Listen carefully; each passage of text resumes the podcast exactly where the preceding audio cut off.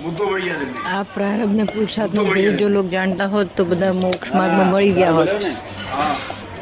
કે આ આપણો પ્રાર્થ છે. અને આ પુરુષાર્થ છે. ના આ પ્રાર્થ છે એમાં ભૂલ થયેલી છે પણ આ પુરુષાર્થ સુધારો. સુધારો.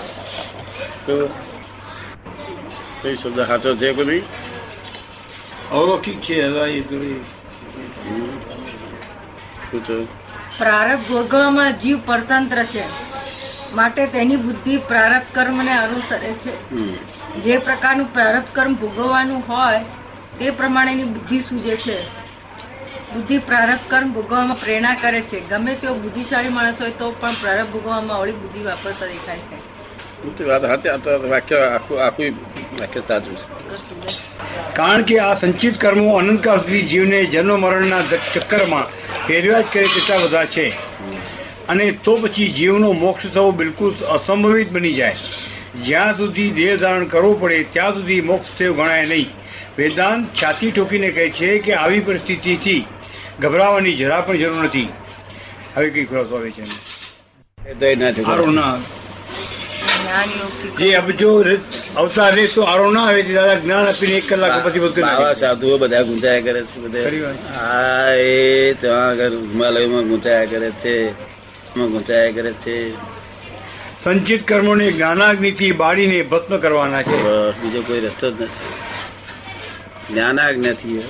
કશ્મીર જાય જેમ અગ્નિમાં નાખેલા તમામ પ્રકારના જાડા પાતળા સૂકા લીલા લાંબા ટૂંકા બધા જ લાકડા બળી જાય છે. તેવી રીતે જ્ઞાનાગ્નિમાં નાખેલા તમામ પ્રકારના શુભ અશુભ ક્રિયમાણ પ્રારબ્ધ તથા તમામ સંચિત કર્મો બળીને ખાસ થઈ જાય છે. અને જીવ મોક્ષ પ્રાપ્ત કરે છે. એ દાદા એક કલાકમાં મોક્ષ આનું આપે છે. દાદાને એક કલાક મોક્ષ ખુલાસ થઈ ગયો ને પણ કહ્યું છે. એટલે કે જન્મ મરણના બધા જ આવી ગયા. ના તો જ ઉકેલાવા ને ઉકેલ જ ના આવે ને. જન્મ મરણના બંધનમાંથી મુક્ત થાય છે.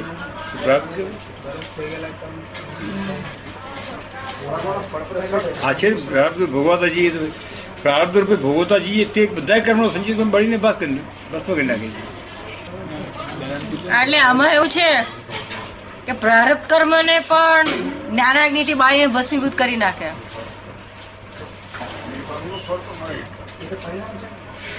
પ્રારબ્ધ એટલે ભોગવવા યોગ્ય થયા એ નમ કર્મ નિકાચિત કર્મ? ભોગવવા યોગ્ય થયા. થયા એ ભોગવવા જ પડે. એને પ્રારબ્ધ કર્મ કહેવાય. ભોગવવા યોગ થયા તો આમ અહીં તો બધું લખી જતા હતા. પ્રારબ્ધ રૂપે ભોગવતા જઈએ. હા તો ભોગવતા જઈએ તો અનંત અબજો અદ્ભુત દર્શન શું છે? જે છે આ જનરલ પ્રશ્ન છે. અદ્ભુત દર્શન શું છે? શું? ક્લેરવાયન્સ ક્લેરવાયન્સ અદભુત દર્શન શું છે? અદભુત દર્શન? અદ્ભુત. અદ્ભુત. ગુપ્ત ગુપ્ત સ્વરૂપ. અદ્ભુત અદ્ભુત. અદ્ભુત અદભુત એ ગુપ્ત સ્વરૂપ. જે ગુપ્ત છે ગુપ્ત સ્વરૂપ છે જગતથી આખું. આખું જગત જ જાણતું નથી ગુપ્ત સ્વરૂપ તે અદભુત છે. એથી બીજી અદભુત વસ્તુ કોઈ આ દુનિયામાં નથી હોતી. બરોબર છે. અદભુત દર્શન થાય માણસ શું થાય શું મનને શું દેખાતો હશે એમ? તો- તો ગુપ્ત વસ્તુ તો દર્શન થાય જ નહીં પહેલા. અદભુત આ દુનિયા વસ્તુ કોઈ વસ્તુ હોય. બધી વસ્તુ ભલે જે ગુપ્ત સ્વરૂપ છે ને એટલું જ. એકલું જ અદભુત છે આ દુનિયામાં. શાસ્ત્ર કહે એને અદભુત અદભુત અદભુત અદભુત કહીને લાખો વખત અદભુત અદભુત. શબ્દ બ્રહ્મ છે ને શબ્દની અંદર જ જુદા જુદી રીતે બધા રજૂઆત કરે છે પણ શબ્દ નો સ્ફોટ થવો જોઈએ. ભાઈ કે છે કે શબ્દ બ્રહ્મ છે આ શબ્દની અંદર જ બધા જુદી જુદી રીતે કે છે વાત કરતા હોય છે. પણ શબ્દ નો સ્ફોટ થવો જોઈએ. શબ્દ નો સ્ફોટ થવો જોઈએ. શબ્દનો સ્ફોટ થવો જોઈએ. સ્ફોટ થઈ ગયેલો જ હોય છે. શબ્દનો સ્ફોટ એનો થઈ ગયેલો જ હોય છે. સાચું હોય જો અનુભવ કરાવનાર હોય તો આ શબ્દનો સ્ફોટ થયેલો હોય. બાકી શબ્દ બીજા બધા ખોટા બધા. જે શબ્દ અનુભવ ના કરાવે એ શબ્દ બધા ખોટા. જે શબ્દ અનુભવ કરાવે નહીં, કઈ પણ. બધા ખોટા. અને શબ્દ ના હોય, એ છેલ્લી વાત. નિરાલંબન. ત્યાં શબ્દ ના હોય. એ છેલ્લી વાત, પણ શબ્દ સ્વરૂપ પ્રાપ્ત થયા પછી નિરાલમ થાય માણસ.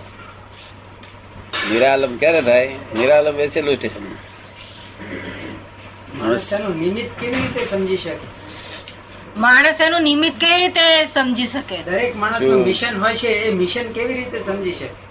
દરેક માણસનું કઈ મિશન મિશન હોય છે એ મિશન પોતે કેવી રીતે સમજી શકે? શું કેવું એનો કઈ ધ્યેય હોય ગોલ હોય એનો અમુક એમ હોય એનો એ પોતે કઈ રીતે સમજી શકે? એ શું કહેવા માંગે છે તમે સમજ્યા નથી. તમે એને પૂછો કે તમે શું કહેવા પૂછવા માંગો. સ્પષ્ટ સમજાવો પૂછો.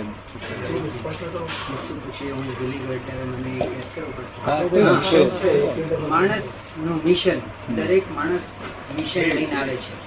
પણ એને એના મિશન નો ખ્યાલ હોય તો એ મિશન ને અનુરૂપ જ કામ કરે છે. બાકી મિશન નો ખ્યાલ ના હોય તો અનુરૂપ કામ ન થાય ગમે તે મિશન એટલે તમે કોને મિશન કહેવા માંગો છો? નિમિત્ત. માણસ જન્મે છે ત્યારથી કંઈક લઈને આવે છે. પ્રારબ્ધ અને બીજા શબ્દમાં કે પુરુષાર્થ કહો. કે ગમે તે. એ કે છે માણસ માણસ પોતે જન્મે છે ત્યારે કંઈક લઈને આવે છે નિમિત્ત કંઈક લઈને આવે છે. હવે એ નિમિત્તને એ જો જાણે એ મિશનને એ જો જાણે તો એ તરફ આગળ વધે પણ ના જાણે તો કે છે ગમે તે દિશામાં જતો રહે કે છે. કેવી જન્મે તારે? જન્મે તારે શું કે એ એનું નિમિત્ત કંઈક લઈને આવેલો હોય છે. દરેક જીવ- માણસ માણસ એકલો નહીં માણસ એકલો નહીં ગધેડા કૂતરા બધા નિમિત્ત લઈને જ આવેલો હોય.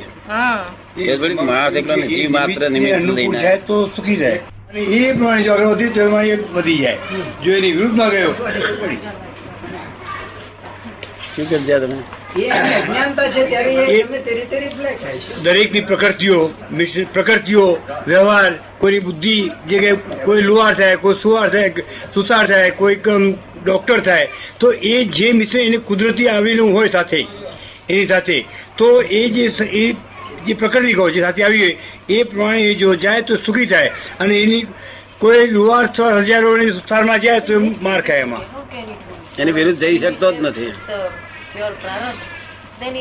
જઈ શકે નહીં પણ જો પ્રયત્ન કરે તો પ્રયત્ન કરવામાં આવે એને ફોર્સ કરવામાં આવે કે તું આપને આને એક ડોક્ટર થવા રજા હોય એને કે તું વકીલ થા. એ તો એમાં ફળીભૂત ન થાય. એ જો. એમનું પ્રારબ્ધ કઈ સારું હોય તો એને શું છે? સારું ખોટું ઊંઘમાં વધી રહ્યું છે. ઉગાડી ઊંઘ જગત આખું. જગત એ સાધુ બાવો સંન્યાસી બધા બરાબર છે. અને ઊંઘમાં જ ચાલી રહ્યા છે. આ શબ્દ ફીટાવે છે. બોલો તો આગળ ક્યાં કહો આપણે ફેરવા દઈએ ફરે કહો. એ એને કશું ફરે નહીં આપણે બુવા બૂમ કરી ને એને એ જગ્યાએ એ જ જવાનું. થોડું આપણું આપણે કર્મ બંધા છે. આપણે કર્મ બંધા છે. બુમા બૂમ કરવી કેવી? ક્ષમતા ભાવે કરી થાય થાય તો કરવી. નહીં તો જે શાંત રહેવું સારું એકંદરે. શું? બાકી આ તો એના એના હિસાબે જ જશે જ્યાં આગળ જવાનું બધું હિસાબ લઈને જ આવેલા છે રાખવું આખું જ. અહીંથી જન્મથી તે મોત સુધી બધું ફરજિયાત છે.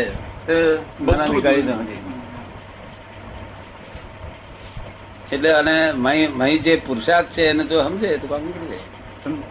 તમને સમજાયું? દાદા કીધું હતું નહીં તો પાછું પૂછ્યું. નહીં પુરુષાર્થ છે એ સમજે.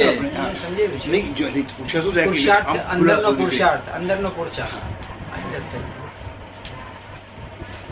રોજ કોઈ કોકના ખેતરમાંથી શાક વણી લાવતો હોય હા. પણ મને એને વિચાર આવે કે ચાલો આ બહુ ખોટું થયું છે આ કોકું લેવું ખોટો ગુનો કહેવાય. હા. એવા ભાવ જયારે પલટો ખાય ને ત્યારે પુરુષાર્થ અંદર સુધર્યો કહેવાય. તો એ લાવે તો ખરો જ પાછો.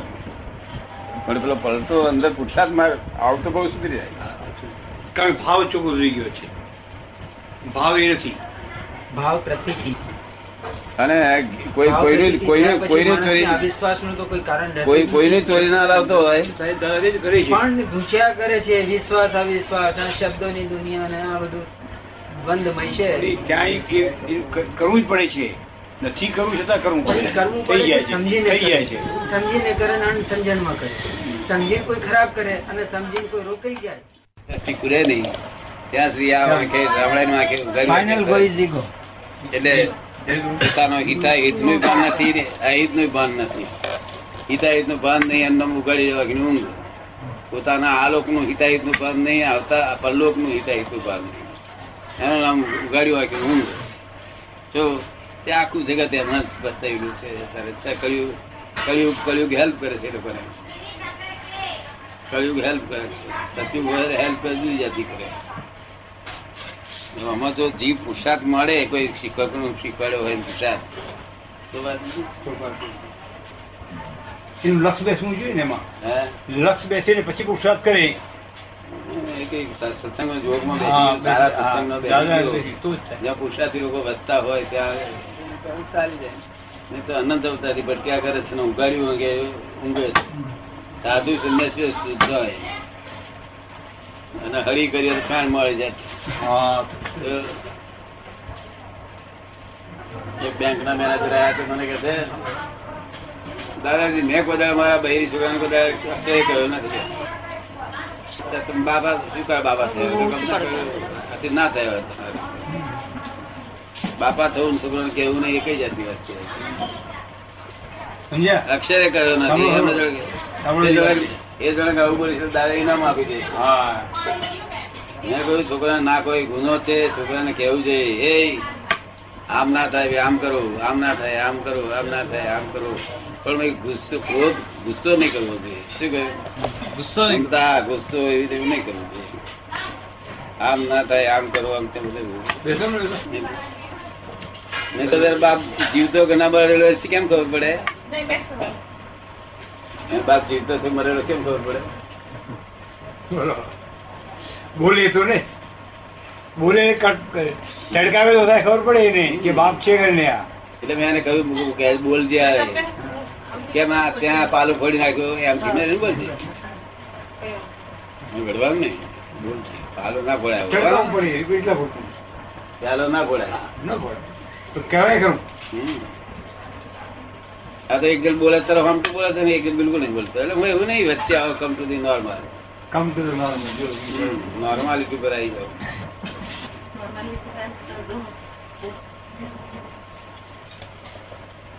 નારાયણ દાદા પકડી શકે છે?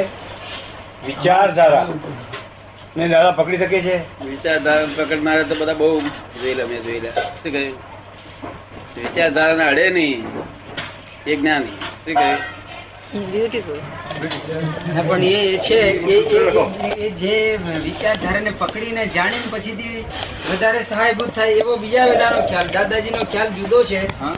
બીજા બધાનો ખ્યાલ એવો છે કે વિચારધારાને પકડી હા એવા છે હોય છે. વિચારધારા પકડે એવા હોય છે પણ વિચારધારાને અડે નહીં એ જ્ઞાની. વિચારધારા નહીં અડે નહીં એક જ્ઞાની. પકડવાની જરૂર જ નથી. પકડે એક જાતનો એક જાત એ છે. એ ડેવલપ છે. ડેવલપ છે. વિચારધારા પકડવી. નહીં ધારા પકડવી એ પણ એક ડેવલપમેન્ટ છે. એથી આગળનું ઘણું આગળ જાય અહંકાર ખરો જોઈએ ને એમાં તો. હા. એ અહંકારે કરીને થઈ શકે ને. તો અહંકાર હા એમાં અહંકાર જોઈએ જબરદસ્ત અહંકાર જબરદસ્ત પણ એની બહુ આગળ જાય ત્યાર પછી વિચારધારા અડે નહીં. ના પણ just to help the human kind people are going with the faith અને એવા કેસીસમાં કરુણા વર્ષાવા પૂરતું તો એની વિચાર સમજી અને પછી એને ધોરણી મળે ને એ કદાચ દાદાજીના રાહ પ્રમાણે બરાબર છે. બાકી ઘણા માણસો એ રીતે કરે છે. વિચાર જે કરે છે તે થોડીક જ વાર પછી ક્રિયામાં હોય છે.